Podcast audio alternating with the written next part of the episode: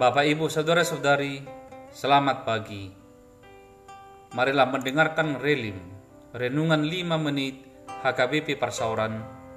Hari ini Sabtu 10 Oktober 2020. Firman Tuhan tertulis dalam kitab Mazmur pasal 23 ayat 6. Demikianlah firman Tuhan.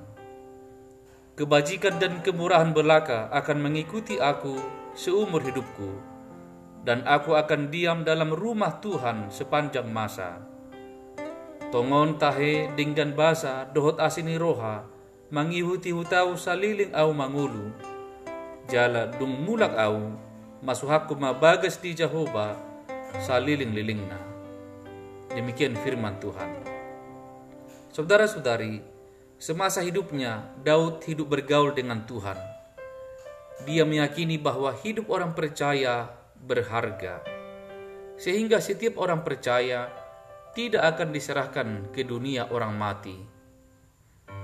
Raja Daud mempertegas keyakinannya dalam Mazmur 73 ayat 26. Sekalipun dagingku dan hatiku habis lenyap, gunung batuku dan bagianku tetaplah Allah selama-lamanya.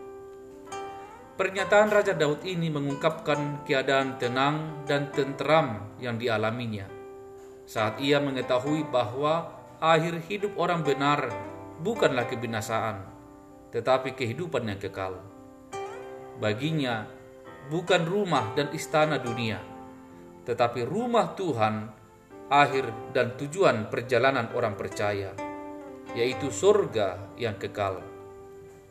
Saudara-saudari, rasa tenang menghadapi kematian didasarkan pada kesungguhan dan kesetiaan kita menjalankan kehendak Tuhan.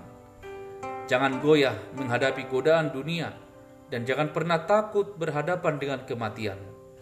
Sebab jika belum tiba waktunya, tidak seorang pun sanggup mencabut nyawa kita. Sebaliknya, jika waktunya tiba, tak satu pun kuasa mampu menahan dan menunda-nundanya.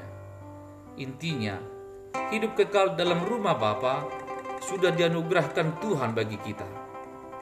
Kokohlah dalam hidup pertahankanlah hidup benar sampai akhir hidupmu, agar tak seorang pun mengambil mahkotamu. Amin. Marilah berdoa. Ya Tuhan kami, kami bersyukur atas segala yang kami miliki hari ini. Semuanya akan sia-sia jika kami hidup jauh dari Tuhan. Anugerahkanlah kepada kami rasa tenang dan bahagia saat kami hidup atau saat kami menjelang kematian.